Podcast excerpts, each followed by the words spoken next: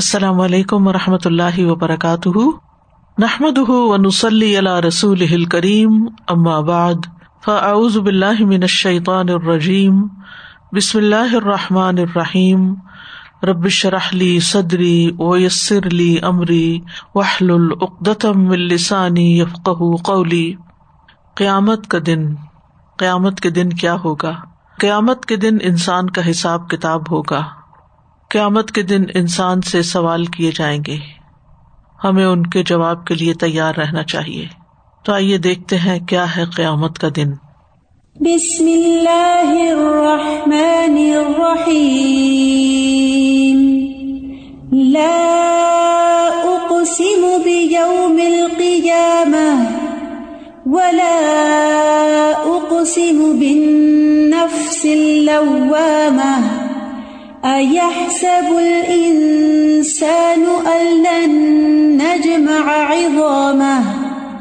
بلى قادرين على أن نسوي بنانه. بل يريد الإنسان ليفجر أمامه. يسأل أيان يوم القيامة. فإذا برق البصر وخسف القمر وجمع الشمس والقمر يقول الإنسان يومئذ أين المفر كلا لا وزر إلى ربك يومئذ المستقر نہیں، میں قیامت کے دن کی قسم کھاتا ہوں اور نہیں، میں بہت ملامت کرنے والے نفس کی قسم کھاتا ہوں۔ کیا انسان گمان کرتا ہے کہ بے شک ہم کبھی اس کی ہڈیاں اکٹھی نہیں کریں گے؟ کیوں نہیں؟ ہم انہیں اکٹھا کریں گے اس حال میں کہ ہم قادر ہیں کہ اس کی انگلیوں کی پورے درست کر کے بنا دیں۔ بلکہ انسان چاہتا ہے کہ اپنے آگے آنے والے دنوں میں بھی نافرمانی کرتا رہے۔ وہ پوچھتا ہے اٹھ کھڑے ہونے کا دن کب ہوگا؟ پھر جب آنکھ پتھرا جائے گی اور چاند گہنا جائے گا اور سورج اور چاند اکٹھے کر دیے جائیں گے اور اس دن انسان کہے گا کہ بھاگنے کی جگہ کہاں ہے؟ جب بھی کوئی آفت آتی ہے تو انسان وہاں سے بھاگ نکلتا ہے۔ لیکن قیامت کے دن کی آفت ایسی ہوگی کہ وہاں سے کوئی بھاگ بھی نہ سکے گا۔ ہرگز نہیں، پناہ کی کوئی جگہ نہیں۔ اس دن تیرے رب ہی کی طرف جا ٹہرنا ہے۔ لہذا ضروری ہے کہ ہم اس دنیا میں رہتے ہوئے اپنے رب کی رضا کے کام کریں تاکہ رب کی ملاقات ہمارے لیے خوشگوار ہو جائے۔ تو ہم بات کر رہے تھے قیامت کے دن کے حساب کتاب کی۔ اس دن انسان کے مختلف اعمال کے بارے میں اس سے سوال کیا جائے گا۔ انسان کی اخلاص نیت کے بارے میں سوال ہوگا۔ سب سے پہلے شہید، عالم اور سخی کا حساب ہوگا۔ صحیح مسلم کی روایت میں ہے، ابو حرار رضی اللہ عنہ کہتے ہیں، میں نے رسول اللہ صلی اللہ علیہ وسلم کو یہ فرماتے ہوئے سنا، بے شک قیامت کے دن سب سے پہلا شخص جس کے خلاف فیصلہ کیا جائے گا، وہ شہید ہوگا۔ اسے پیش کیا جائے گا۔ تو اللہ تعالیٰ اسے اپنی عطا کردہ نعمت کی پہچان کرائے گا تو وہ اسے پہچان لے گا۔ وہ پوچھے گا، تو نے نعمتوں کو پا کر کیا کیا؟ وہ کہے گا، میں نے تیرے راستے میں لڑائی کی، یہاں تک کہ مجھے شہید کر دیا گیا۔ تو اللہ تعالیٰ فرمائے گا، تو نے جھوٹ بولا۔ تم اس لیے لڑے تھے کہ تمہیں بہادر کہا جائے۔ سو کہہ دیا گیا۔ پھر اس کے بارے میں حکم دیا جائے گا کہ اس کو منہ کے بل گھسیٹا جائے، یہاں تک کہ آگ میں ڈال دیا جائے گا۔ پھر وہ شخص لایا جائے گا جس نے علم حاصل کیا، اس کی تعلیم دی اور قرآن کی کراط کی، تو اسے پیش کیا جائے گا، تو وہ اسے اپنی نعمتوں کی پہچان کرائے گا، وہ اسے پہچان لے گا۔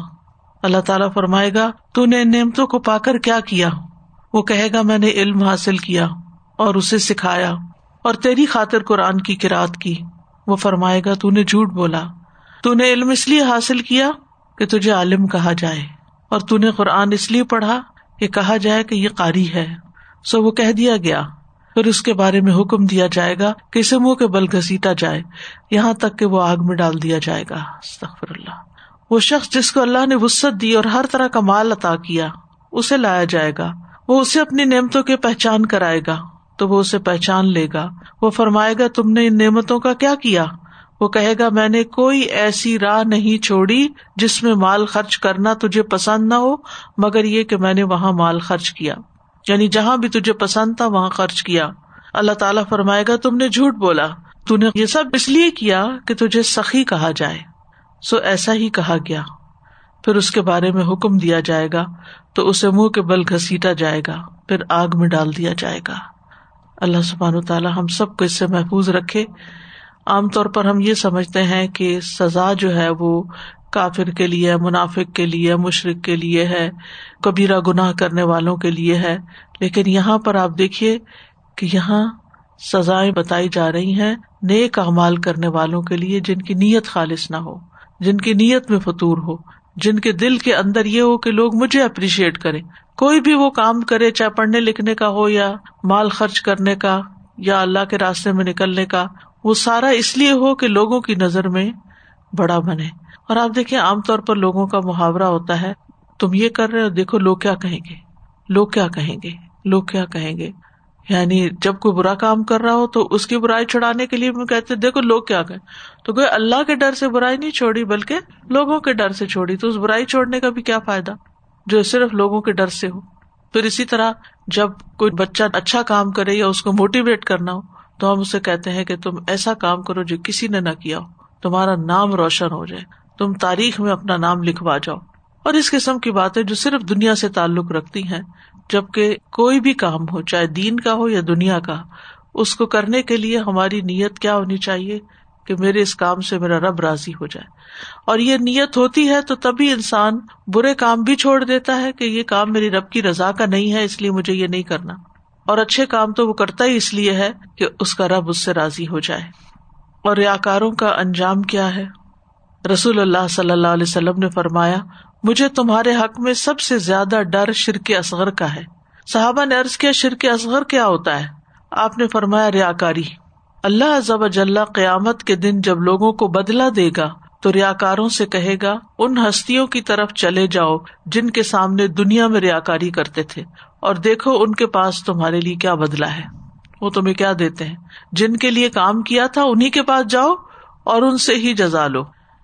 اب دیکھیے کہ انسان دنیا میں بھی جب انسانوں کے لیے کام کرتا ہے تو انسان اسے ہیوملیٹ کر دیتے ہیں، اسے ذلیل کرتے ہیں، اس کے کام میں نقش نکالتے ہیں اور پھر انسان کا دل ٹوٹ جاتا ہے اور پھر انسان کام چھوڑ دیتا ہے کیونکہ اس نے انسانوں کے لیے کام کیا تھا۔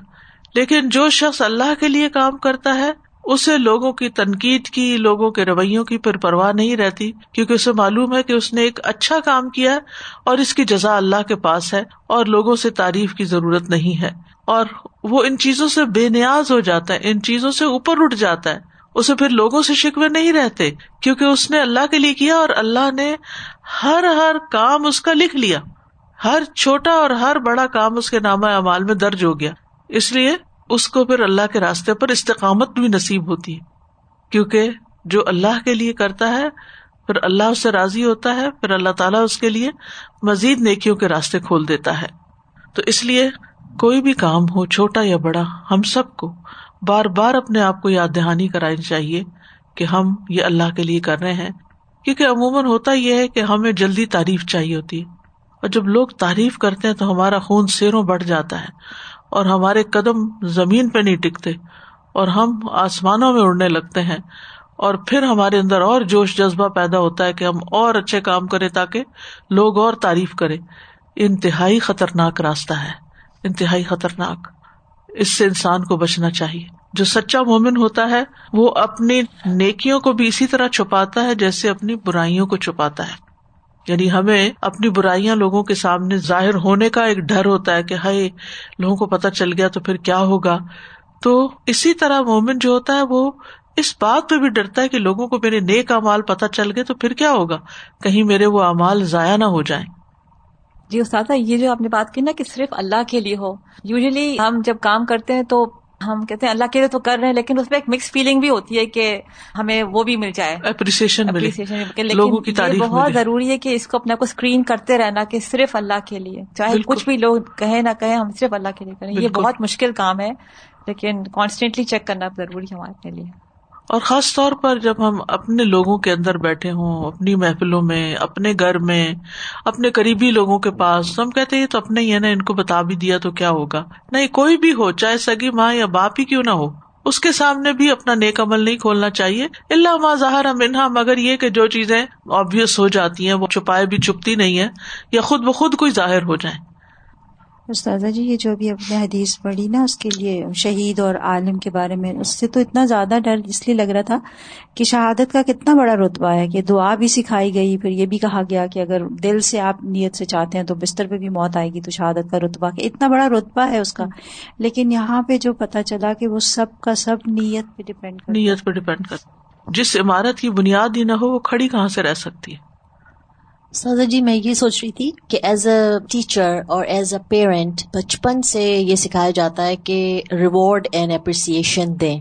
تو یو نو لائک بہت ہی چھوٹے بچے کو پتا چل جاتا ہے کہ if I'm gonna do this مجھے یہ اسٹار ملے گا اور بہت اچھا کیا تو گولڈن اسٹار ملے گا۔ چھوٹے چھوٹے بچوں کو پتا چلتا ہے۔ پھر کینڈی ملے گی۔ پھر یو نو لائک جیسا جیسا کام کرتے جاؤ ایسا ریوارڈ ملتا ہے۔ پھر جیسے جیسے بچے بڑے ہوتے ہیں، پھر اے گریڈ ملتا ہے بی گریڈ ملتا ہے سی گریڈ ملتا ہے۔ I mean like you get something for doing your best تو ایک طریقے سے سائیکالوجی یہاں مینٹین کی جا رہی ہے کہ کچھ کرو گے تو یہ ملے گا۔ مگر ہمیں بیلنس یہاں دین میں یہ کرنا ہے کہ سیلف لیس رہنا ہے۔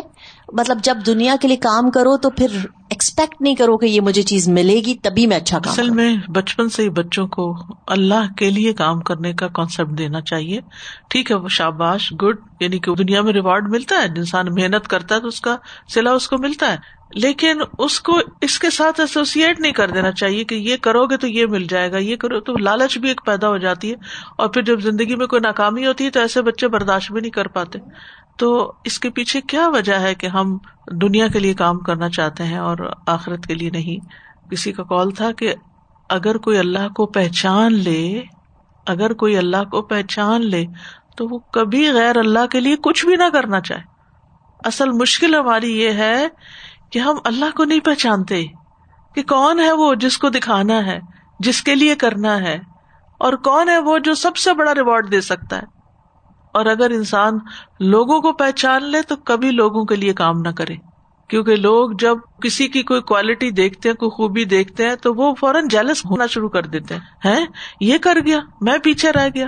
یعنی یہ ہو نہیں سکتا کہ آپ کوئی اچھا کام کریں تو پھر آپ کو صرف اپریسیشن ہی ملے۔ آپ کو کوئی نہ کوئی تنقید بھی کرے گا یا اس کو گرائے گا بھی، یا پھر یہ ہے کہ دل میں کوئی جلن کروڑا محسوس کرے گا۔ یعنی کسی نہ کسی درجے کا کوئی حسد اور رش کل دین امت محسود، ہر صاحب نعمت حسد کیا جاتا ہے۔ اور پھر ہم کہتے ہیں او ہو ہمیں نظر لگ گئی، یہ کام میں رکاوٹ آ گئی۔ کیونکہ ہم نے خود ہی اس کو اتنا زیادہ الیبوریٹ کر دیا کہ پھر اس کے بعد کیا باقی رہا۔ خود اپنے پاؤں پہ کلاڑی ماری۔ وہ کہتے ہیں نا کہ اپنے منصوبوں کی تکمیل کے لیے رازداری سے کام لو۔ عبادات سے متعلق سوالات۔ حقوق اللہ میں سب سے پہلے نماز کا حساب کیا جائے گا۔ ما یحاسب بہل ابد یوم القیامتی السلاط نبی صلی اللہ علیہ وسلم نے فرمایا، قیامت کے دن بندے کا سب سے پہلے نماز کا حساب ہوگا۔ اگر یہ درست ہوئی تو اس کے باقی اعمال بھی درست ہوں گے۔ اور اگر اس میں خرابی آ گئی تو اس کے بقیہ اعمال میں بھی بگاڑ آ جائے گا۔ نماز درست نہیں تو کچھ بھی درست۔ یہ اتنی سمجھنے کی بات ہے، یہ اتنی پتے کی بات ہے کہ زندگی میں اگر ہماری کچھ کمی خبیشی آ رہی ہے تو ہمیں فوراً اپنی نمازوں کا جائزہ لینا چاہیے۔ اگر ہمارے منصوبے ڈیلے ہو رہے ہیں، ہمارے کاموں میں تاخیر آ رہی ہے، تو ہمیں ضرور سوچنا چاہیے کہ کیا ہم واقعی اپنی نماز وقت پہ پڑھ رہے ہیں۔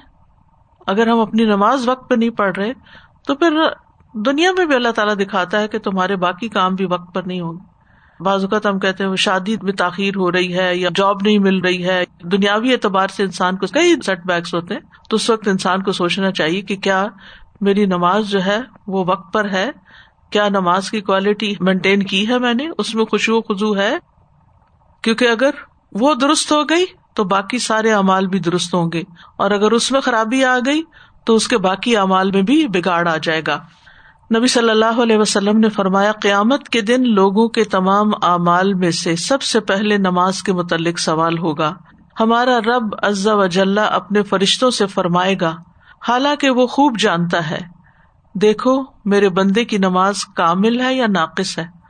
رکتیں پوری ہیں، سجدے صحیح طور پہ ادا کیے ہوئے ہیں رکو پراپر کیے ہوئے ہیں وزو کامل تھا یا نہیں؟ اگر وہ کامل ہوگی تو کامل ہی لکھ دی جائے گی۔ اور اگر اس میں کچھ کمی ہوگی تو اللہ تعالیٰ فرشتوں سے فرمائے گا، دیکھو میرے بندے کے پاس نفل بھی ہیں۔ اگر نفل ہوں گے تو وہ فرمائے گا، میرے بندے کے فرائض کی کمی اس کے نوافل سے پوری کر دو۔ کچھ لوگ تو نوافل پڑھتے ہی نہیں سنتے بھی نہیں پڑھتے، صرف فرض پر ہی اتفاق کرتے ہیں۔ تو اگر اس میں سے کچھ کمی ہوگی تو پھر کیا ہوگا؟ پھر تمام اعمال کا حساب اسی طرح لیا جائے گا یعنی فرائض کی کوتا کو نوافل سے پورا کیا جائے گا۔ پھر اس کے بعد روزے دار کا حساب۔ اب حرارا کہتے ہیں کہ رسول اللہ صلی اللہ علیہ وسلم نے فرمایا، روزہ دار کے لیے دو خوشیاں ہیں۔ ان دونوں کی وجہ سے وہ خوش ہوگا۔ جب وہ روزہ افطار کرتا ہے تو خوش ہوتا ہے، اور جب وہ اپنے رب سے ملے گا تو اپنے روزے سے خوش ہوگا۔ جب وہ اپنے رب سے ملے گا یعنی رب سے ملاقات کے وقت اس کو خوشی کس بات سے ہوگی؟ اپنے روزے سے۔ قیامت کے دن روزہ سفارش بھی کرے گا۔ رسول اللہ صلی اللہ علیہ وسلم نے فرمایا، روزہ اور قرآن قیامت کے دن بندے کی سفارش کریں گے۔ روزہ کہے گا، اے رب، میں نے دن کے وقت اسے کھانے اور خواہشات کی تکمیل سے روکے رکھا، اس لیے اس کے متعلق میری سفارش قبول فرما۔ اور قرآن کہے گا کہ میں نے رات کو اسے سونے سے روکے رکھا، اس کے حق میں میری سفارش قبول فرما، چنانچہ ان دونوں کی سفارش قبول کر لی جائے گی۔ پھر روزے دار اور جہنم کے درمیان دوری ڈال دی جائے گی۔ ابو سعید خدری کہتے ہیں کہ رسول اللہ صلی اللہ علیہ وسلم نے فرمایا، جو بندہ بھی اللہ کے راستے میں ایک دن کا روزہ رکھتا ہے، اللہ تعالیٰ اس دن کی وجہ سے اس کے چہرے کو ستر برس، سیونٹی ایئرس کی مسافت تک آگ سے دور کر سکتا ہے۔ ستر برس کا مطلب یہ ہوتا ہے کہ اگر کوئی ستر سال چلتا رہے بغیر رکے، جہاں وہ پہنچے، اتنا دور۔ قیامت کے دن روزہ داروں کو خاص دروازے کی طرف پکارا جائے گا۔ نبی صلی اللہ علیہ وسلم نے فرمایا، بے شک جنت کا ایک دروازہ ہے جس کو ریان کہا جاتا ہے۔ قیامت کے دن کہا جائے گا کہ روزہ دار کہاں ہے؟ ریان کی طرف آؤ۔ پھر جب ان کا آخری آدمی بھی اندر داخل ہو جائے گا تو دروازہ بند کر دیا جائے گا۔ پھر زکوٰۃ کا حساب۔ سورت عال عمران میں اللہ تعالیٰ فرماتے ہیں ولا يحسبن الذين يبخلون بما آتاهم الله من فضله هو خير لهم بل هو شر لهم سيطوقون ما بخلوا به يوم القيامة ولله ميراث السماوات والأرض والله بما تعملون خبير اور وہ لوگ جو اس میں بخل کرتے ہیں، جو اللہ نے انہیں اپنے فضل سے دیا ہے۔ ہرگز یہ گمان نہ کرے کہ وہ ان کے لیے اچھا ہے، وہ ان کے لیے برا ہے۔ قیامت کے دن ان قریب انہیں اس چیز کا توق پہنایا جائے گا جس میں انہوں نے بخل کیا۔ یعنی یہ قیامت کے دن کے حالات ہیں۔ اور اللہ ہی کے لیے آسمانوں اور زمین کی میراث ہے، اور اللہ اس سے جو تم کرتے ہو پورا باخبر ہے۔ زکات نہ دینے والے کو سونے چاندی سے داغا جائے گا۔ رسول اللہ صلی اللہ علیہ وسلم نے فرمایا، جو سونے یا چاندی والا اس میں سے اس کا حق ادا نہیں کرتا، اس کے لیے قیامت کے دن آگ کی تختیوں میں سے تختیاں بنائی جائیں گی، اور ان کو جہنم کی آگ میں خوب گرم کیا جائے گا، اور ان سے اس کے پہلو اور اس کی پیشانی اور اس کی پشت کو داغا جائے گا۔ جب وہ ٹھنڈی ہو جائیں گی، دوبارہ گرم کیا جائے گا۔ اس دن برابر یہ عمل اس کے ساتھ ہوتا رہے گا، جس کی مقدار پچاس ہزار سال ہوگی۔ یہاں تک کہ بندوں کے درمیان فیصلہ کر دیا جائے۔ یا تو اس کو جنت کا راستہ دکھایا جائے یا آگ کا راستہ۔ تو اس سے بھی اندازہ لگائے کہ خود میدان حشر میں بھی کئی سزائیں ہوں گی جو انسان کے اعمال میں کمی کی بنا پر ہوں گی۔ پھر ایک اور روایت میں آتا ہے گنجے سانپ کا مسلط ہونا۔ رسول اللہ صلی اللہ علیہ وسلم نے فرمایا، جسے اللہ نے مال دیا اور اس نے اس کی زکوٰۃ ادا نہیں کی، تو قیامت کے دن اس کا مال نہایت زہریلے گنجے سانپ کی شکل اختیار کر لے گا۔ اس کی آنکھوں کے پاس دو سیاہ نقطے ہوں گے۔ پھر وہ سانپ اس کے دونوں جبڑوں سے اسے پکڑ لے گا، جوز سے، اور کہے گا کہ میں تیرا مال اور خزانہ ہوں۔ اس کے بعد آپ نے یہ آیت پڑھی۔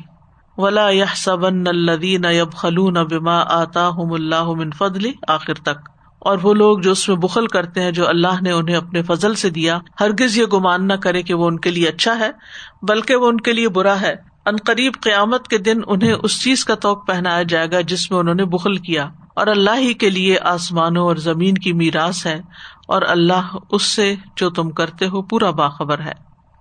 پھر اسی طرح ایک اور روایت سے پتہ چلتا ہے، نبی صلی اللہ علیہ وسلم کی خدمت میں ایک مرتبہ دو عورتیں آئیں جن کے ہاتھوں میں سونے کے دو کنگن تھے۔ تو آپ نے فرمایا، کیا تم دونوں اس بات کو پسند کرتی ہو کہ اللہ قیامت کے دن تمہیں آگ کے کنگن پہنائے؟ وہ کہنے لگی، نہیں۔ آپ نے فرمایا، پھر تمہارے ہاتھوں میں جو کنگن ہے، ان کا حق ادا کرو۔ یعنی ان کی زکات ادا کرو۔ اور یہ مسند احمد کی روایت ہے۔ Six six six, seven. پھر اسی طرح جانوروں کی زکات نہ ادا کرنے کے بارے میں بھی آتا ہے۔ نبی صلی اللہ علیہ وسلم نے فرمایا، تم میں سے کوئی شخص بھی قیامت کے دن بکری کو اپنی گردن پہ سوار کر کے نہ لائے۔ اس حالت میں کہ وہ ممیا رہی ہو۔ اور وہ شخص مجھ سے کہے کہ یا محمد میری سفارش کیجیے۔ میں کہوں گا، میں تیرے لیے کسی بات کا اختیار نہیں رکھتا۔ میں تو اللہ کا حکم پہنچا چکا ہوں۔ اسی طرح کوئی اونٹ کو اپنی گردن پہ سوار کر کے نہ لائے، اس حال میں کہ وہ بل بلا رہا ہو اور وہ مجھ سے کہے، یا محمد میری سفارش کیجیے۔ میں کہہ دوں کہ میں تیرے لیے کسی بات کا اختیار نہیں رکھتا۔ تو میں تو اللہ کا حکم پہنچا چکا ہوں۔ تو اس سے کیا پتا چلتا ہے کہ جانوروں کی زکات ادا نہ کرنے سے جانوروں کے ذریعے بھی انسان کو حشر کے میدان میں سزا دی جائے گی۔ صحیح بخاری کی روایت میں آتا ہے، نبی صلی اللہ علیہ وسلم نے قسم کھا فرمایا، کوئی بھی ایسا شخص جس کے پاس اونٹ، گائے یا بکری ہو اور وہ اس کا حق ادا نہ کرتا ہو، تو وہ قیامت کے دن اس جانور کو جتنا وہ دنیا میں تھا، اس سے زیادہ موٹا تازہ کر کے لایا جائے گا۔ پھر وہ اپنے مالک کو اپنے کھروں سے روندے گا۔ اور سینگ مارے گا یعنی پاؤں بھی مارے گا اور اس کے اوپر چڑھ جائے گا پاؤں کے ساتھ اور سینگ اس کو مارے گا۔ جب آخری جانور اس پر سے گزر جائے گا تو پہلا جانور پھر لوٹ آئے گا اور پھر اسی طرح مارے گا اور روندے گا۔ اور اس وقت تک یہ سلسلہ برابر قائم رہے گا جب تک لوگوں کے درمیان فیصلہ نہ ہو جائے۔ کبھی آپ کو ایکسپیرئنس ہوا ہو، ایک بھینس بھی قریب آتی ہوئی یا ایک بکرا بھی ہماری طرف بڑھتا ہوا آئے تو ہم خوف کے مارے بے ہوش ہونے لگتے ہیں۔ کہا یہ کہ اس قسم کی سزا کا دیا جانا۔ اور یہ سب کچھ ریئل ہے، برحق ہے۔ یعنی ان چیزوں میں انسان کو کوتا ہی نہیں کرنی چاہیے۔ یہ اللہ کے حقوق سے متعلق ہے، فرائض سے متعلق ہے، اور یہ کچھ قیامت کے دن ہونے والا ہے۔ یہاں پر ایک چیز بہت اچھی کلیئر ہو گئی کہ کافی لوگ یہ کہتے ہیں کہ ہم نے یہ فتوا لیا ہے یا ہمیں کسی نے کہا ہے کہ اگر ہاتھ میں جو سونا پہنا ہوا ہے یا جو سونا یوز میں آ رہا ہے روز جو جسم پہ لگا اس پہ زکات نہیں دینی ہے، باقی جو ایکسٹرا ہے اس پر زکات دینی ہے۔ سو حدیث سے جو آپ نے ریفرنس کے ساتھ بتایا تو الحمد للہ it should be clear for everybody کہ ایسا نہیں ہے۔ یہ اسی طرح کی چیزیں ہمارے پاکستان، انڈیا میں بہت رواج ہے اس کا۔ تو اگر پچھلے سالوں میں زکوٰۃ اسی وجہ سے مس ہو گئی ہو یا ماں باپ سے مس ہو گئی ہو، تو اس کو پورا کرنا ہم پر واجب ہے؟ جی کر دینا چاہیے کیونکہ اللہ کا حق ہے نا نکال دینا چاہیے اور کیلکولیشن کے ساتھ کہ اس زمانے, زمانے میں سونے کی قیمت کیا تھی اندازہ کر کے کیونکہ بازو کا یہ بھی نہیں پتا ہوتا زیور کتنا تھا ایگزیکٹ اماؤنٹ لیکن ہم ایک سرسری جائزہ لے کے اور دوسرے ہی کہ پھر صدقہ دیتے ہوئے بھی انسان یہی سوچے کہ اللہ اگر میرے فرائض میں سے کچھ کمی رہے گی تو پہلے ہی اس کا پورا ہو جائے۔ استاذہ یہ جو بھی ہم نے شروع میں آیت پڑھی نا عین المفر کہ کہاں ہے جی ہاں، کہاں تو وہ استاذہ ہر اسٹیج پہ ہے وہی تو مجھے لگ رہا تھا کہ جیسے جب آپ انتظار میں کھڑے ہیں اس وقت بھی ابھی جیسے آپ نے کہا کہ ذرا بھی کوئی آفت ہوتی تو ہم ڈھونڈتے ہیں۔ ایون بارش ہی ہو رہی ہوتی ہے تو ہم بھاگتے ہیں کہ کوئی ابھی بیروت میں جو حادثہ ہوا ہے تو اس کے جو ویڈیو کلپس آ رہے ہیں جی۔ آپ نے دیکھا ہوگا کہ مختلف بلڈنگز میں جب وہ دھماکے سنے تو لوگ کس طرح کوئی باہر بھاگ رہا اور کوئی باہر سے اندر بھاگ رہا ہے۔ اتنا ڈر لگ رہا تھا اور اس وقت ایک سین ایسا ہی دیکھ کے بے اختیار میرے منہ پہ یہ آیتیں آ گئی کہ این المفر؟ کل وزر الا رب کا یوم مستقر کوئی پناہ کی جگہ ہی کوئی نہیں ہے۔ آگ آپ کے پیچھے دوڑ رہی ہے۔ اب کہاں بھاگ کے جا سکتے ہیں؟ جہنم آگے دہک رہی ہے۔ ساری زمین کے چاروں طرف سے فرشتوں نے گھیرا ہوا ہوگا۔ وہاں سے نکل بھی نہیں گئی سکتے۔ اور ابھی یہ جو سزائیں ہیں زکوٰۃ نہ دینے والے کی اگر وہ سانپ جبڑے کو کر رہا ہے اور وہ جانور آپ کو کر رہا ہے اس وقت تک رونتا چلا جا رہا ہے جب تک وہ نہیں ہوگا حساب کتاب نہیں۔ تو اس وقت بھی یہی بات ذہن میں آتی ہے کہ عین المفر کی اتنی ازیت کوئی کس طرح ہر ایک کو تو اپنی پڑی ہوگی جس کے اوپر یہ سب کچھ ہو رہا ہے اس کو تو کوئی ہٹانے بچانے ہی نہیں آئے گا۔ دنیا میں تو پھر بھی یہ ہوتا ہے۔ ابھی ریسنٹلی ایک میں نے سین دیکھا کہ آگ لگی ہوئی ہے اور کوئی شخص گر گیا ہے اور دوسرے لوگ خود بھی بھاگ رہے ہیں اور اس کو بھی گسیٹ کے بھاگ رہے ہیں۔ تو دنیا میں تو میں نے کہا کہ اتنی رحم دلی ہے ان لوگوں کے اندر، ورنہ اس کو چھوڑ کے خود بھاگ نکلے کبھی تم تو ہمیں بھی ڈبو گے۔ کئی دفعہ ایسے ہوتا ہے، کوئی ڈوب رہا ہوتا تو لوگ اس کو بچاتے ہوئے خود بھی ڈوب جاتے ہیں۔ یعنی دنیا میں پھر بھی رہا سہا کچھ بھی جو باقی ہے انسانوں کے اندر رحم و کرم، اس کی بنا پر انسان آج بھی دوسروں کی کیئر کر لیتے ہیں۔ کوئی زیادہ کرتے ہیں، کوئی کم کرتے ہیں، لیکن پھر بھی گئے گزرے حالات میں بھی لوگ ایک دوسرے کو پوچھ لیتے ہیں۔ لیکن وہاں تو یوم یا المر من عقی وہ امی ہی وہ ابھی، ماں، بھائی، باپ، بیٹا، بیوی، سب سے انسان بھاگے گا۔ ہر ایک کو اپنی پڑی ہوگی۔ اور پھر یہ سب سے زیادہ جو ہے نا کہ اس وقت تک یہ ہوتا رہے گا جب تک لوگوں کے درمیان فیصلہ نہیں ہو جاتا اور وہ وقت کتنا طویل ہوگا۔ اور پھر یہ جو زکوٰۃ نہ دینے کی سزا ہے کہ آگ کے جو توق پہنائے جائیں گے اور جسم کو داغا جائے گا، اس میں بھی آپ دیکھیں کہ ذرا سا توے پہ ہاتھ لگ جائے، میٹل پہ کبھی کوئی کیٹل کو ہاتھ لگ جائے تو انسان کا حال برا ہو جاتا ہے تھوڑی دیر میں ہی۔ تو کہاں یہ کہ سونے چاندی کو جہنم کی آگ میں تپا کے وہ انسان کے اوپر لگایا جائے اور پھر اس کے بعد چاہے اس کو جنت میں بھی بھیج دیا جائے۔ یہ کتنی ڈرنے کی بات ہے کہ اس کے باقی نیک امال اتنے زیادہ ہے کہ وہ اصلاً وہ جنت میں ہی جانے والا ہے لیکن زکوٰۃ میں کوتا کی وجہ سے پہلے اس کو سزا مل رہی تو کتنے لوگ ہیں جو اس بات سے قافل ہیں اور حساب نہیں کرتے زکوٰۃ کا؟ اگر ان سے کہا جائے کہ حساب کر کے زکات وہ کہتے ہم سارا سال نکالتے رہتے ہیں۔ زکات ایسے تھوڑی دی جاتی۔ زکات تو سال کے آخر میں باقاعدہ گن تول کے حساب کر کے دی جائے۔ اس کے اوپر ایکسٹرا جتنا آپ کا دل چاہے دیں۔ لیکن پہلے حساب تو کریں۔ اور ہجری کیلنڈر پہ دی جاتی ہے۔ تو لوگ کہتے ہیں فرسٹ جنوری کو شادی، تو فرسٹ جنوری کو زکات نہیں، دس دن پہلے ہو گئے ایک سال پورا ہونے پہ۔ تیسرے سال تو ایک پورے مہینے کا فرق پڑ جائے گا۔ اور تیس سالوں میں ایک پورے سال کا فرق پڑ جائے گا۔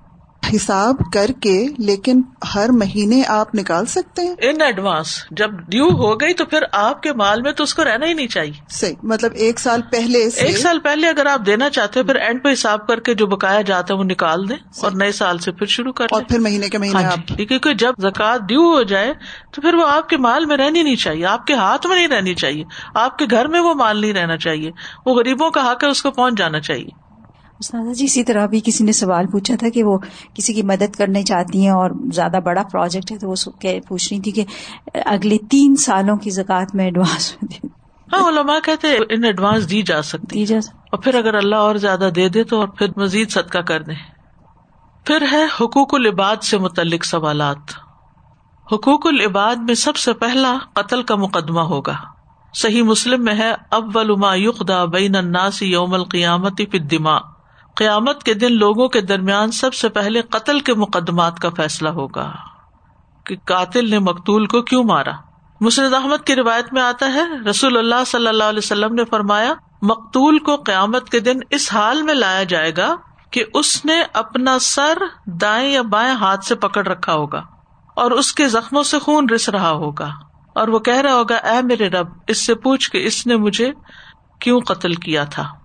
اسی طرح جو زندہ گاڑی ہوئی لڑکی ہے، اس کے بارے میں تو خود قرآن مجید میں آتا ہے۔ وہ عید المعت بے بن قطلت پھر اسی طرح قطع رحمی کرنے والا رشتے داروں سے کاٹ کے رکھنے والا۔ اب ہرا کہتے ہیں، میں نے رسول اللہ صلی اللہ علیہ وسلم کو فرماتے ہوئے سنا، بے شک رحم رحمان کا ایک جز ہے، جو کہے گا کہ اے میرے رب، مجھے توڑا گیا اے میرے رب، میرے ساتھ برا سلوک کیا گیا؟ اے میرے رب، مجھ پر ظلم کیا گیا؟ اے میرے رب، اے میرے رب، تو اللہ تعالیٰ اسے جواب دے گا۔ کیا تو اس پر راضی نہیں کہ میں اسے جوڑوں گا جو تجھے جوڑے گا اور میں اسے کاٹوں گا جو تجھے کاٹے گا؟ یعنی اپنی رحمت سے کاٹ دوں گا۔ اسی طرح دیگر حقوق العباد ہیں۔ رسول اللہ صلی اللہ علیہ وسلم نے فرمایا، بے شک اللہ تعالیٰ قیامت کے دن فرمائے گا، اے ابن آدم، میں بیمار ہوا تو نے میری عادت نہیں کی۔ وہ کہے گا، اے میرے رب، میں تیری عادت کیسے کرتا؟ حالانکہ تو تو رب العالمین ہے۔ اللہ فرمائے گا، کیا تو نہیں جانتا کہ میرا فلاں بندہ بیمار تھا اور تو نے اس کی عادت نہ کی؟ کیا تو نہیں جانتا تھا کہ اگر تو اس کی عادت کرتا تو مجھے اس کے پاس پاتا؟ اے ابن آدم، میں نے تجھ سے کھانا مانگا تھا۔ لیکن تو نے مجھے نہیں کھلایا۔ وہ کہہ گیا میرے رب، میں تجھے کیسے کھانا کھلاتا؟ حالانکہ تو تو رب العالمین ہے۔ اللہ تعالیٰ فرمائے گا، کیا تو نہیں جانتا تھا کہ میرے فلاں بندے نے تجھ سے کھانا مانگا تھا؟ لیکن تو نے اس کو کھانا نہیں کھلایا تھا۔ تو نہیں جانتا تھا کہ اگر تو اس کو کھانا کھلاتا تو مجھے اس کے پاس پاتا۔ ابن آدم، میں نے تجھ سے پانی مانگا، لیکن تو نے مجھے پانی نہیں پلایا۔ وہ کہے گا، اے میرے رب، میں تجھے کیسے پانی پلاتا؟ حالانکہ تو تو رب العالمین ہے۔ اللہ فرمائے گا، میرے فلاں بندے نے تجھ سے پانی مانگا تھا، لیکن تو نے اس کو نہیں پلایا۔ اگر تو اسے پلاتا، تو مجھے اس کے پاس پاتا۔ پھر ہر ذمے دار سے اس کی ذمے داری کے بارے میں سوال کیا جائے گا۔ نبی صلی اللہ علیہ وسلم نے فرمایا، اللہ تبارک و تعالیٰ جس شخص کو ریت کا خا کم ہو یا زیادہ ذمہ دار بناتا ہے اللہ تعالیٰ اس سے اس کی رعایا کے بارے میں قیامت کے دن سوال کرے گا کہ اس نے اپنی رعایا کے بارے میں اللہ تعالیٰ کے احکامات کو ضائع کیا یا قائم کیا؟ یہاں تک کہ اس سے اس کے اہل خانہ کے بارے میں بھی خصوصیت کے ساتھ پوچھا جائے گا۔ یعنی مرد سے اس کی فیملی کے بارے میں پوچھا جائے گا کہ ان کے حقوق دیے یا نہیں دیے۔ اور آپ دیکھیے کہ اس بارے میں کتنی کمپلینٹس ہیں کہ حق مہر تک نہیں دیا یا پھر اس کے بعد یہ کہ نان نفقہ نہیں دیا۔ یا بچوں کی تربیت میں کوئی حصہ نہیں ڈالا، یا بیمار ہونے پر علاج نہیں کروایا۔ اس طرح کے بہت سے مسائل ہیں۔ یعنی شوہر کو جو قوام کہا گیا ہے، وہ اصل میں قوام کا مطلب ہی ذمہ دار ہے۔ اسی طرح عورت سے پوچھا جائے گا اس کے بال بچوں وغیرہ کے بارے میں کہ ان کی اس نے کیا تربیت کی، کیا ان کے حقوق ادا کیے۔ اور اسی طرح خادم سے پوچھا جائے گا کہ اس نے اپنی ذمہ داری کس حد تک نبھائی تو یہ جو ذمہ داری ہے، یہ امامت کبرا بھی ہوتی ہے اور سغرا بھی ہوتی ہے۔ امامت کبرا تو یہ کہ کسی ملک کا سربراہ ہو، کسی آرگنائزیشن کا ہو، لیکن امامت سغرا جو ہے، اس میں ہر شخص شامل ہے۔ ہر شخص کسی نہ کسی درجے میں کسی نہ کسی کام کا ذمہ دار ہے۔ امر بال معروف اور نہیں انل منکر سے متعلق سوال ہوگا۔ رسول اللہ صلی اللہ علیہ وسلم نے فرمایا، یقیناً اللہ بندے سے قیامت کے دن سوال کرے گا، حتیٰ کہ یہ بھی پوچھے گا، جب تم نے برائی دیکھی تھی تو اس کا انکار کیوں نہیں کیا تھا؟ جب اللہ تعالیٰ بندے کو اپنی حجت ذہن نشین کرائے گا تو وہ کہے گا، اے میرے رب، میں نے تجھ پر اعتماد کیا تھا اور لوگوں سے ڈر گیا تھا۔ یعنی حجت ذہن نشین کرانے کا مطلب یہ کہ اللہ تعالیٰ جواب بھی اس کو الحام کرے گا۔ جواب کیا ہے؟ جو حقیقت ہے کہ ہم بعض اوقات دیکھتے ہیں، کوئی غلط کر رہا ہے اور بول نہیں سکتے، کیونکہ ہمیں لوگوں سے ڈر لگتا ہے کہ اس میں بڑا فساد پھیل جائے گا۔ تو جہاں تک جس کی استطاعت ہو، اس حد تک انسان کرے۔ جیسے وہ کچھ منگولس تھے نا، مسلمان ہو گئے، ان کے جو سپاہی تھے، تو وہ شراب پی رہے تھے۔ تو لوگوں نے آ کے امام ابن تیمیہ سے کہا کہ وہ فلاں جو ہے نا، وہ شراب پی رہے تھے کہا کہ پینے دو۔ انہوں نے کہا کہ کیوں؟ انہوں نے کہا کہ اگر ان کو اس سے روکو گے اٹھ کے لوگوں کو قتل کرنا شروع کر دیں گے۔ تو وہ زیادہ بڑا جرم ہے۔ تو اگر آپ کے کسی کو کسی چیز سے روکنے سے رشتے داری کٹ جائے اور ایسا فتنا فساد پھیلے کہ اس سے کئی لوگ متاثر ہو جائیں۔ مثلاً بعض اوقات یہ ہوتا ہے کہ اگر شوہر کوئی ایسا کام کر رہے ہیں جو درست نہیں ہے، حرام کی کیٹیگری میں آتا ہے، تو بیوی پیار محبت سے تو کہہ سکتی ہے کہ یہ کام نہ کیا جائے، اپنے طور پر حکمت سے سمجھا سکتی ہے، لیکن جب دیکھے کہ اس سے گھر میں لڑائی، فساد اور پھر اس سے بچوں کا متاثر ہونے کا اندیشہ ہے، تو پھر یہ اس کی ذمہ داری میں نہیں آتا، کیونکہ ہر شخص اپنے عمل کا خود ذمہ دار ہے۔ بہت سے ایسے معاملات ہوتے ہیں گھروں میں کہ جس میں عورتیں جب خاص طور پر دین پڑ جاتی ہیں تو ان کو وہ چیزیں درست نہیں لگ رہی ہوتی اور وہ بتاتی بھی ہیں لیکن ان کی کوئی سنوائی نہیں ہوتی۔ تو اس میں ایک حد تک بس ان کو بتانا چاہیے اس سے پیچھے نہیں پڑ جانا چاہیے۔ یعنی کہ آپس کے تعلقات کی قطع تعلقی حتیٰ کے بعضوں کے طلاقوں تک نوبت پہنچ جاتی ہے ایسے فتنے فساد میں، تو اس میں انسان کو احتیاط برتنی چاہیے۔ یعنی اگر منکر کو دور کرنے سے منکر میں اضافہ ہو جائے تو اس منکر کو دور نہیں کرنا چاہیے پھر۔ یعنی چھوٹا منکر رہے، بڑے منکر کی نسبت۔ پھر آپس میں کیے گئے ظلموں کا حساب کتاب۔ رسول اللہ صلی اللہ علیہ وسلم نے فرمایا، جس نے اپنے کسی بھائی پر ظلم کیا ہو، تو اسے چاہیے کہ اس سے دنیا میں ہی معاف کروا لے۔ کسی کا مال ہڑپ کیا ہو، کسی کی قیمت چگلی کر کے اس کو پٹوایا ہو یا کسی بھی طرح۔ اس لیے کہ آخرت میں روپے پیسے نہیں ہوں گے۔ اس سے پہلے معاف کرا لے کہ اس کے بھائی کے لیے اس کی نیکیوں میں سے حق دلایا جائے گا۔ اور اگر اس کے پاس نیکیاں نہ ہوں گی، تو اس مظلوم بھائی کی برائیاں اس پہ ڈال دی جائیں گی۔ اسی طرح کسی کا نقصان کرنے پر بھی حساب ہوگا۔ بعض لوگ ہوتے دوسروں کی چیز توڑ کے چھپا دیتے ہیں، بتاتے ہی نہیں ہے تو قیامت کے دن چھپ نہ سکے گا وہ نقصان۔ اگر کسی کا نقصان ہو گیا کسی کا برتن ٹوٹ گیا ہے یا اور کسی طرح کا کوئی نقصان ہو گیا آپ سے تو آپ اس کو بتا دیں کہ مجھے معاف کر دو کہ میرے سے ہو گیا، جان بوجھ کے نہیں کیا، لیکن انسانی کمزوری کی وجہ سے ہو گیا۔ تو دنیا میں ہی معافی کروا لے، ورنہ قیامت کے دن یہ ہے کہ پھر امال نامے میں سے نیکیاں نکال کے دینی پڑیں گی۔ اس سلسلے میں ایک کہانی بھی آتی ہے روایات میں، جابر رضی اللہ عنہ کہتے ہیں کہ جب سمندر کا سفر طے کرنے والے مہاجر رسول اللہ صلی اللہ علیہ وسلم کے پاس واپس پہنچے نہیں حبشہ سے۔ تو آپ نے فرمایا، تم نے حبشہ میں جو عجیب باتیں دیکھی وہ ہمیں بتاؤ۔ کیا ہمیں نہیں بتاؤ گے کہ وہاں کیا کیا ڈفرینٹ کلچر یا جو بھی تھا۔ تو اس سے یہ بھی پتا چلتا ہے کہ جیسے کوئی شخص کسی علاقے میں گیا ہے، کوئی چیز اس نے دیکھی ہے، تو آ کے اس کا نریٹ کر سکتا ہے۔ کوئی حرج نہیں۔ اس سے علم میں اضافہ ہوتا ہے، انسان کا ذہن وسیع ہوتا ہے کہ مختلف لوگ دنیا میں کیسے رہتے ہیں۔ ان میں سے چند نوجوانوں نے ارض کیا، ضرور ہے اللہ کے رسول، ایک مرتبہ ہم بیٹھے ہوئے تھے کہ ہمارے پاس سے ان کی ایک راہ بڑھیوں میں سے ایک بڑھیا گزری بوڑھی عورت، جس نے سر پر پانی کا مٹکا اٹھایا ہوا تھا۔ وہ ان میں سے ایک نوجوان لڑکے کے پاس سے گزری تو اس لڑکے نے اس راہبہ کے کندھوں کے درمیان ہاتھ رکھ کر اسے دھکا دے دیا۔ وہ گٹنوں کے بل گری اور مٹکا ٹوٹ گیا۔ جب وہ اٹھی تو اس کی طرف متوجہ ہو کر کہنے لگی، اے دھوکے باز، تجھے تب پتا چلے گا جب اللہ تعالیٰ حشر کے میدان میں کرسی رکھیں گے اور اب و آخرین کو جمع فرمائیں گے اور انسانوں کے ہاتھ پاؤں ان کے عملوں کی گواہی دیں گے جو وہ کیا کرتے تھے۔ پھر تجھے پتا چلے گا کہ کل اللہ کے ہاں میرا اور تمہارا کیا فیصلہ ہوتا ہے۔ رسول اللہ صلی اللہ علیہ وسلم نے فرمایا، اس بڑھیا نے سچ کہا۔ کرسچن لوگ تھے نا وہاں پر، ان کے پاس بھی دینی تعلیمات تھی آپ نے فرمایا، اس بڑھیا نے سچ کہا سچ کہا۔ اللہ تعالیٰ کیسے اس قوم کو پاک کریں گے جس میں طاقتور سے کمزور کو حق نہیں دلوایا جاتا؟ اسی طرح یہ کہ جرم اور سزا کو کمپیئر کیا جائے گا کہ کسی نے دنیا میں کسی کے ساتھ اگر زیادتی کی تو وہ پھر قیامت کے دن اس کو دینی پڑے گی۔ حضرت عائشہ کہتی ہے کہ ایک صحابی رسول اللہ صلی اللہ علیہ وسلم کے سامنے بیٹھ گئے۔ کہنے لگے، اے اللہ کے رسول، میرے کچھ غلام ہیں، وہ مجھ سے جھوٹ بولتے ہیں، خیانت بھی کرتے ہیں، میرا کہنا بھی نہیں مانتے۔ پھر میں انہیں مارتا ہوں اور برا بلا کہتا ہوں۔ میرا ان کے ساتھ کیا معاملہ رہے گا؟ تو رسول اللہ صلی اللہ علیہ وسلم نے اس سے فرمایا کہ ان کی خیانت جھوٹ اور نافرمانی اور تمہاری سزا کا حساب لگایا جائے گا۔ اگر تمہاری سزا ان کے جرائم سے کم ہوئی تو وہ تمہارے حق میں بہتر ہوگی۔ اور اگر تمہاری سزا ان کے گناہوں کے برابر نکلی تو معاملہ برابر سرابر ہو جائے گا۔ نہ تمہارے حق میں ہوگا نہ تمہارے خلاف۔ اور اگر سزا یعنی جو سزا تم ان کو دیتے ہو ان کے گناہوں سے زیادہ ہوئی تو اس اضافے کا تم سے بدلا لیا جائے گا۔ اس پر وہ آدمی رسول اللہ صلی اللہ علیہ وسلم کے سامنے ہی رونے لگ گیا۔ چلانے لگا۔ تو رسول اللہ صلی اللہ علیہ وسلم نے فرمایا، اسے کیا ہوا ہے؟ کیا یہ اللہ کی کتاب میں یہ آیت نہیں پڑھتا؟ وَنَدَعُ الْمَوَازِينَ الْقِسْطَ لِيَوْمِ الْقِيَامَةِ فَلَا تُظْلَمُ نَفْسٌ شَيْئًا وَإِن كَانَ مِثْقَالَ حَبَّةٍ مِّنْ خَرْدَلٍ أَتَيْنَا بِهَا وَكَفَى بِنَا حَاسِبِينَ۔ سورة الانبیاء، آیت نمبر 47 اور قیامت کے دن ہم انصاف کے ترازو قائم کریں گے۔ لہذا کسی پر کسی قسم کا ظلم نہ ہوگا۔ اور وہ رائی کے دانے برابر بھی ہو، کسی کا ظلم تو ہم اسے لے آئیں گے۔ اور ہم حساب کرنے کے لیے کافی ہیں۔ اسی لیے تو اس کو یوم الحساب کہا گیا ہے کہ اس دن حساب کیا جائے گا کہ دنیا میں کس نے کس پر کتنا ظلم کیا، کس نے کس کے ساتھ کتنی زیادتی کی۔ عمار بن یاسر کہتے ہیں، اگر کوئی شخص اپنے غلاموں پر ظلم کرتے ہوئے مار پیٹ کرے گا، تو قیامت کے دن، قیامت کے دن یہ جہنم کی بھی بات نہیں ہو رہی، قیامت کے دن اس کی وجہ سے اسے بیڑیاں پہنائی جائیں گی۔ دنیا میں ہم یہ سب کچھ بھولے ہوئے ہیں۔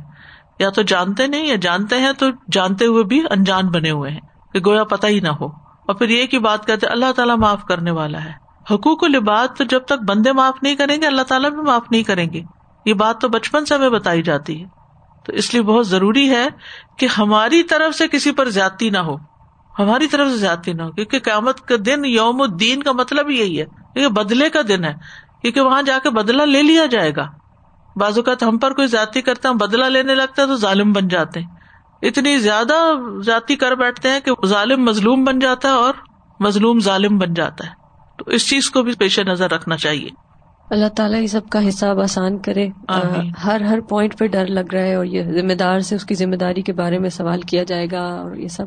اور اس میں آپ نے استاذہ جی اگزامپل دیا جیسے باپ کے لیے کہ اولاد کا انفاق اور وہ سب۔ صرف ایک ایگزامپل شیئر کرنے کے لیے معاشرتی طور پہ ہم سب یہاں رہتے ہیں۔ فائنینشیل اسسٹینس ریلیٹڈ اپلیکیشن میرے پاس آتی ہیں۔ کچھ فیملی سے انٹرویوز ہوتے ہیں۔ بہت ساری سنگل مدرز خواہ وہ وڈو ہیں یا خواہ وہ سیپریشن وغیرہ کے ساتھ ہیں۔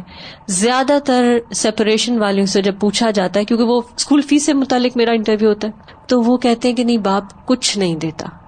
باپ کچھ نہیں دیتا۔ یعنی زندہ ہے لیکن کچھ دینا نہیں چاہتا۔ کسی نے اس کا یہ رکھا ہوا ہے کہ you know they find loopholes with the law یا وہ ڈیلے کر رہے ہیں۔ سال سال دو دو سال کچھ نہیں دے رہے ایٹ آل اور وہ سنگل مدر جو امپلائڈ ہے یا نہیں ہے، وہ ظاہر کھانا پینا رینٹ یہ چیزیں ہی پورا کرنا بڑی بات ہے کہ کہاں وہ پرائیویٹ اسکول کی فیس افورڈ کریں۔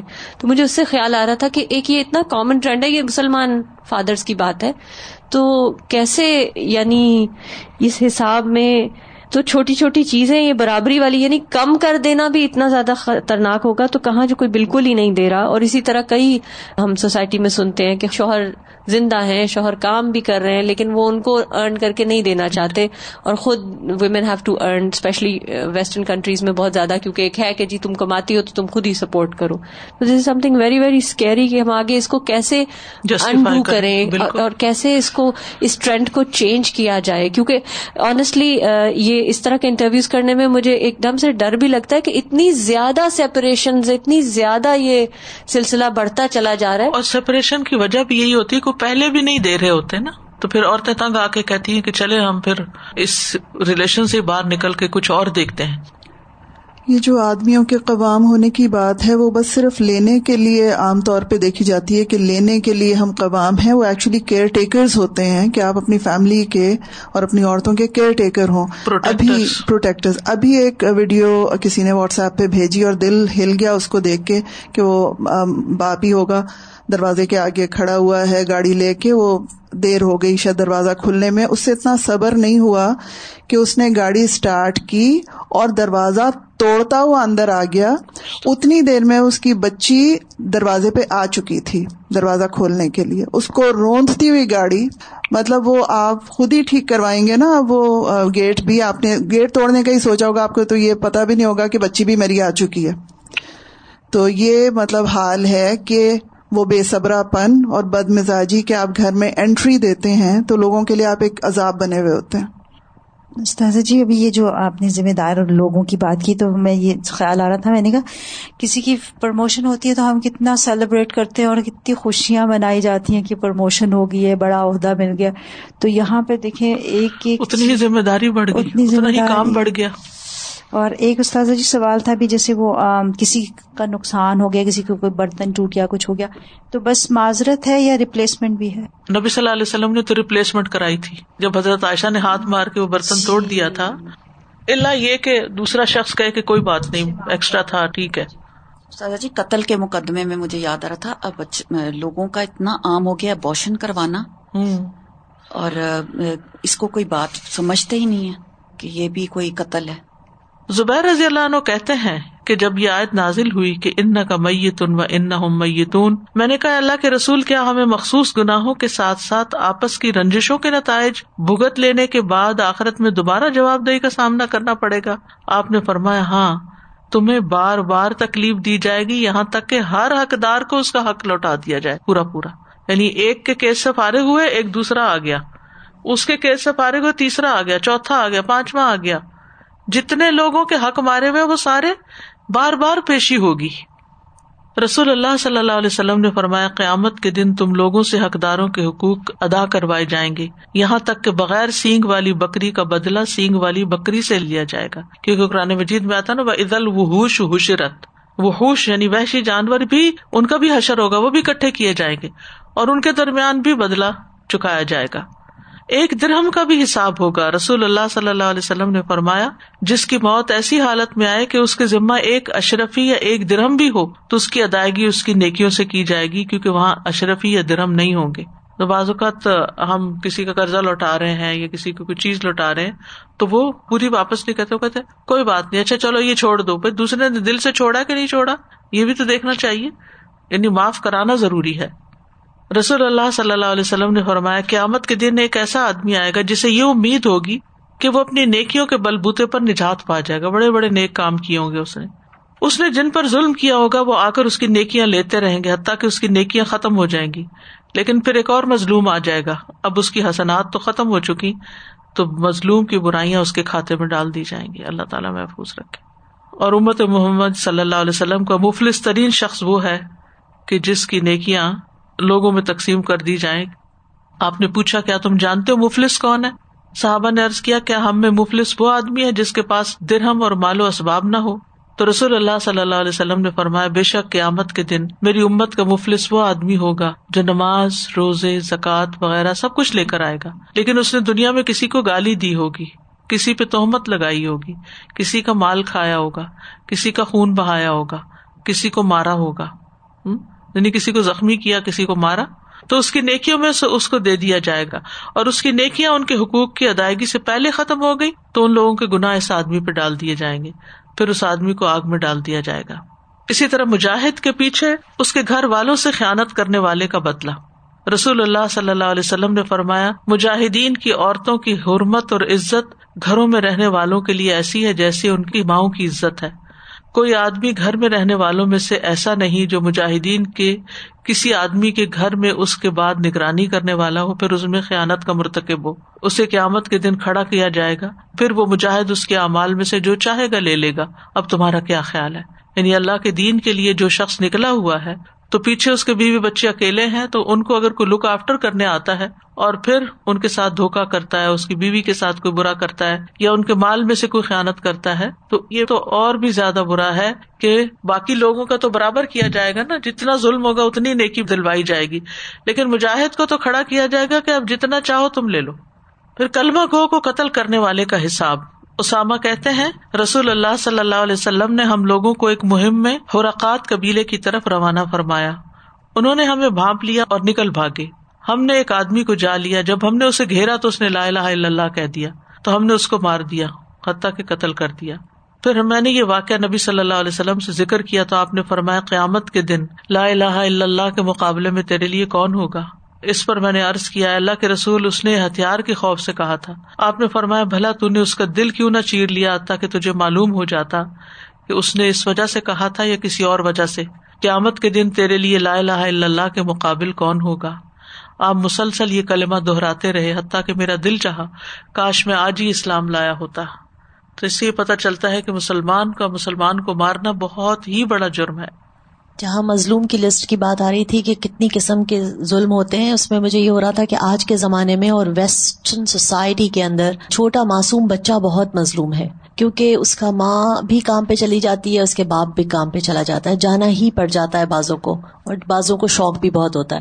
تو دونوں صورتوں میں بچہ جو ہے وہ بہت نگلیکٹ ہوتا ہے اور اس کے علاوہ روتا دھوتا بےچارا کہیں نہ کہیں اس کو چھوڑ کر آتے ہیں اور پھر شام تک اسے دیکھتے ہیں کہ پھر پک اپ کرتے ہیں۔ تو اس سلسلے میں جب تک وہ وہاں جہاں بھی ہوتا ہے وہ بچہ میں نے اپنی آنکھوں سے دیکھا ہوا ہے بچوں کو چھوٹے بچوں کو کہ وہ خوش نہیں ہوتے ان کی نظریں کھڑکی پر لگی بھی مل جاتا ہے باقی چیزیں بھی لیکن جی ماں نہیں ملتی۔ ماں نہیں ملتی باپ نہیں ملتا تربیت نہیں ملتی۔ وہ شفقت نہیں ملتی اور سیکنڈلی پھر ہم چاہتے ہیں، اس میں سے آج کی سوسائٹی کے حساب سے ہم اسے اسلامک اسکول میں ڈالنے کی کوشش کرتے ہیں۔ بچہ میرا اسلامک اسکول جائے گا، سب سیکھ کے آ جائے گا، گھر پہ آتے ہیں، ماں وہی اسٹائل میں ہوتی ہے جو ویسٹرن اسٹائل میں۔ مگر یہ ساری چیزیں اور پھر اس سے ایکسپیکٹیشن یہ کی جا رہی ہے، بیٹا دعائیں سناؤ، یہ کرو ٹائم ٹو ٹائم سب کچھ کر کے دکھاؤ، کیونکہ ہم پے کر رہے ہیں مسلمان اسکول کو۔ سو آل دیز ظلم you know it's come in under the category of ظلم کہ آپ کیا ایکسپیکٹ کر رہے ہیں؟ جیسے کچھ دے نہیں رہے آپ۔